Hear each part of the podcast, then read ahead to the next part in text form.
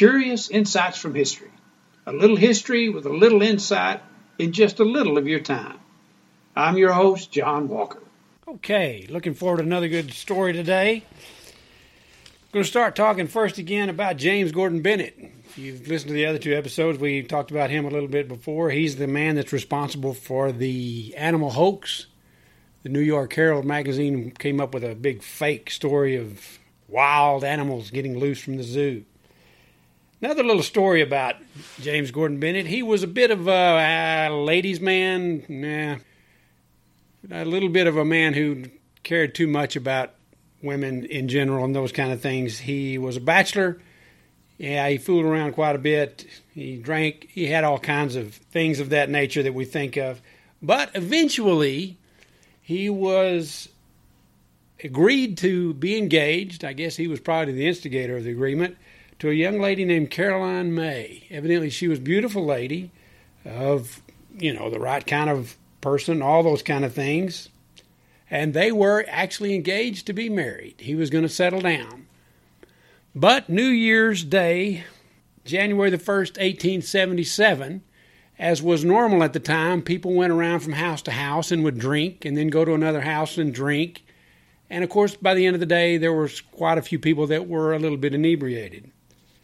Our hero, I use the term loosely, James Gordon Bennett, was involved in all of that drinking. Finally, he comes to his girlfriend's house the May estate, and for some reason, without provocation, he relieves himself into the May's grand piano. Well, as you can imagine, people didn't take very kindly to that. Uh, just to help us with our other episodes, he bedewed the May's piano in a most inappropriate way and I would say it was a clear violation of anybody's rules of civility and decent behavior in company and conversation. The wedding, as you might guess, was off, and a burly brother of Caroline May's, named Frederick May, the next day found our hero James Gordon Bennett and started beating him with his buggy whip, and they scuffled in the ground. Bennett kind of lost that. He got hit a little bit, but he was hurt by it, and he knew that the Mays were of Southern sensibilities, and so he challenged Frederick May to a duel. It was completely illegal to duel at that time, so everything had to be done in secret. And they swore enough people to secrecy and got enough secret people to do it and went off and actually carried out a duel. Evidently, May's gun discharged by accident Maybe he did it on purpose. It was a common thing for people to do in a duel. Bennett decided that he was not going to kill him, but he just wanted to wound him. And so it was a flesh wound. It wasn't that serious, but that was the end of the duel, and that was one of the last duels in history. And our friend James Gordon Bennett was also involved in that. Dueling. It seems kind of like a crazy thing to us these days. You have offended my honor. I must get satisfaction. Kind of a silly thing for people to do.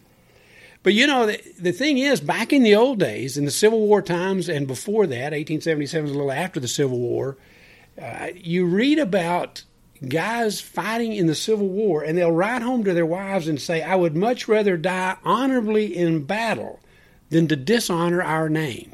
I would much rather die honorably in battle than to dishonor our name. I guarantee you there were wife after wife after wife who received that letter and said, Nonsense. Dishonor or no, you stay alive and get home. We need you here. Yeah, it was a time when honor meant something, and you know this is this is your vocabulary word of the day. If you were ever challenged to a duel and did not respond, there was a special word for you. You were called a poltroon. And poltroon means ultimate coward, coward 2.0. That's your word for the day. You're welcome. Dueling is kind of crazy, but I have to admit, for me, there's something that appeals to me about it. There's something about the fact that guys are walking around, they they value what people see about them. They value the fact that they have uh, lived their lives in an honorable fashion. They value the fact that they are full of integrity, doing the right things, and it matters to them. And you can't come up to them and challenge that without them wanting to fight you. There's something about that that appeals to me because I think a lot of the time today, I know some people who are are accused of being less than honorable, and they don't even care. Yeah, so what? Maybe I'm not so honorable. I've got an idea. I'd kind of like to bring dueling back. Now, I'd like it to be a high tech duel, not like it was in my high tech dueling. Somebody's going to have to come up with some stuff here, but nobody can be killed.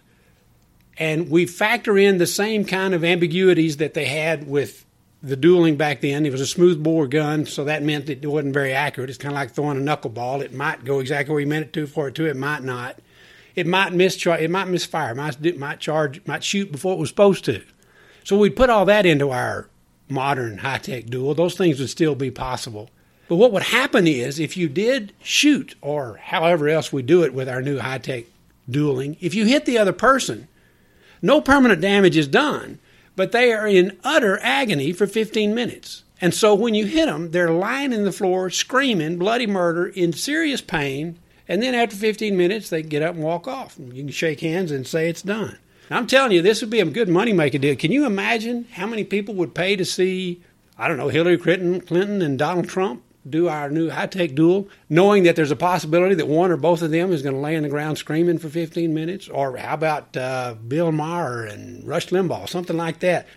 You know, and I think maybe it might slow down some of the name calling and things that happen now. You you you start saying things about someone, and they say, "Look here, we're going to go to the high tech duel and settle this. I'm not going to put up with you saying those kind of things to me. Anyway, duels are kind of crazy. There is that interesting thing about them, this honor that people had. And now we get to the part of the of the story where we get the title Duel Disasters. I learned about the duel of Alexander Hamilton and Aaron Burr reading a really good book, Ron Chernow's book on Alexander Hamilton. When I first finished this book, I thought it was one of the top 10 or so books I'd read ever. It's dropped a little since then, but it's still a really, really good book. And it tells about that. Obviously, if you're going to tell the story of Alexander Hamilton, you have to bring up this duel. And the, you know the things that are amazing about that is it's not a street fight. You're talking about the seated vice president, and who was the Secretary of Treasury, one of the handful, a small handful of most significant guys in the uh, making of our Constitution. Alexander Hamilton was a brilliant guy, really, really smart. He wrote so much, did so much for us, and they got tangled in a situation they couldn't get out of, I guess, and they decided to have a duel.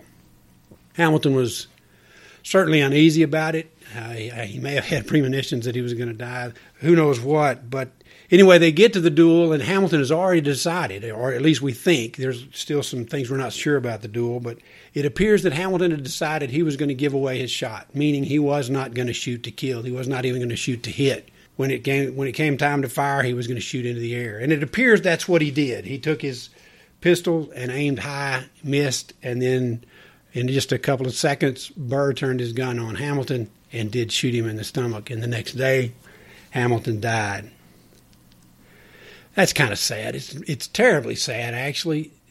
I think Hamilton was 46, 48 years old or something like that at the time. Still had a lot to do for our country and for a lot of other things, but that was the end of that. And I, I think that's really a sad story. But when I read this book, there's maybe even a little bit sadder. We go a little deeper. Uh, Alexander Hamilton was charged by the rules of dueling that he was to procure the weapons for the duel. He bought a pair of dueling pistols that had been used before. These dueling pistols had also been used in at least one duel where one of the men died. These same pistols that Alexander Hamilton bought had been used in a duel less than four years before where the young Philip Hamilton was killed in a duel. Yes, Alexander Hamilton's eldest son, less than four years before he died in a duel, had died in a duel. How would you think Eliza Hamilton feels about dueling? That's Alexander's wife. Oh, devastated. From the things I read, it, she was a strong woman and it was tough. It was hard for her to get by. It was hard for her to live through it and put up with what a loss that was.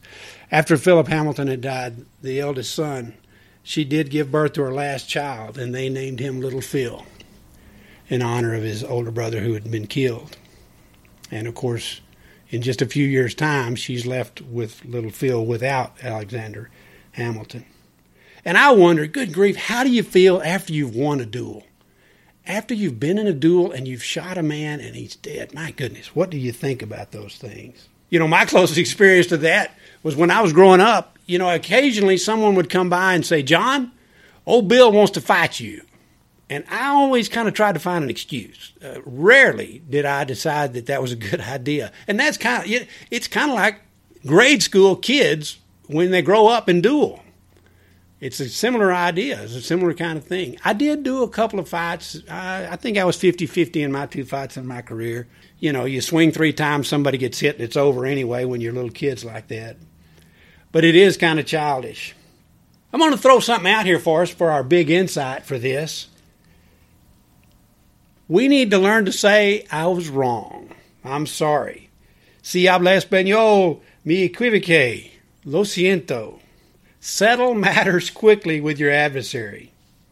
You know, I've observed that when, there, when there's an escalation of antagonism, it just keeps getting worse. First someone hurts your feelings and then they, they hurt yours and then you come back with a bigger bigger threat or a bigger you include you make the circle bigger or make the intensity more and we just it just builds and builds and builds and builds and builds until there is a final confrontation of some sort. But you know the funny thing is if you flip that over and somebody apologizes all of a sudden everybody is racing to apologize someone says, I'm sorry, it was my fault. Then the other guy says, Well, no, no, no, it was my fault. I should have. No, no, no, it was my fault. It was my fault. It's funny how that happens we try to apologize and then we get in a, an apologizing contest. You know, if you read modern books on business and relationships, they will frequently say apologize apologize. If you think somebody feels shorted, don't wait around. Apologize. Build the build build that bridge. That's gonna it's gonna be paying dividends down the road. You need to do that. Always be ready to apologize. And I think a lot of businesses are taking this to the heart. If, if you've called customer service, you may have run into this. Not long ago, I had you know I had rehearsed in my mind. I'm fixing to give it to them, boy. They have upset John Walker, and they're going to get the wrath of John. Here it comes. So I call and I get customer service. And this delightful young man with a really nice disposition answers the phone and he says, I'm sorry you had to wait. How can I help you? Which disarms me a little bit. And then I tie into him with my first point on my rehearsed bullet list. And he quickly apologizes and says, What can we do to fix this? Well, that, that diffuses my whole thing. And in, few, in a few minutes, I'm apologizing to him. Well, it might have been my fault too. Isn't that funny? It works. It works, people. When you apologize, it works. So we need to think about that. I, I, I know when I was a young man, I was much more prone to escalate antagonism than to ever think about apologizing. You know, the thing is, if you over apologize, you can go back and take it back. Just go ahead and apologize. And if you think you need to reconsider later on, call somebody up and say, Say, I apologized, but I over apologized. I want to take a little bit. Oh, well, nobody's going to do that. But we need to be people that are willing to do that. You know, I just think sometimes we're getting in a world where, well, we just want to get in each other's face and fight. Maybe we just need to be back up a little bit and get a little better at apologizing and apologizing when we can. Be bridge builders. So, hey, let's apologize. And as always, hey, read a good book, try something new.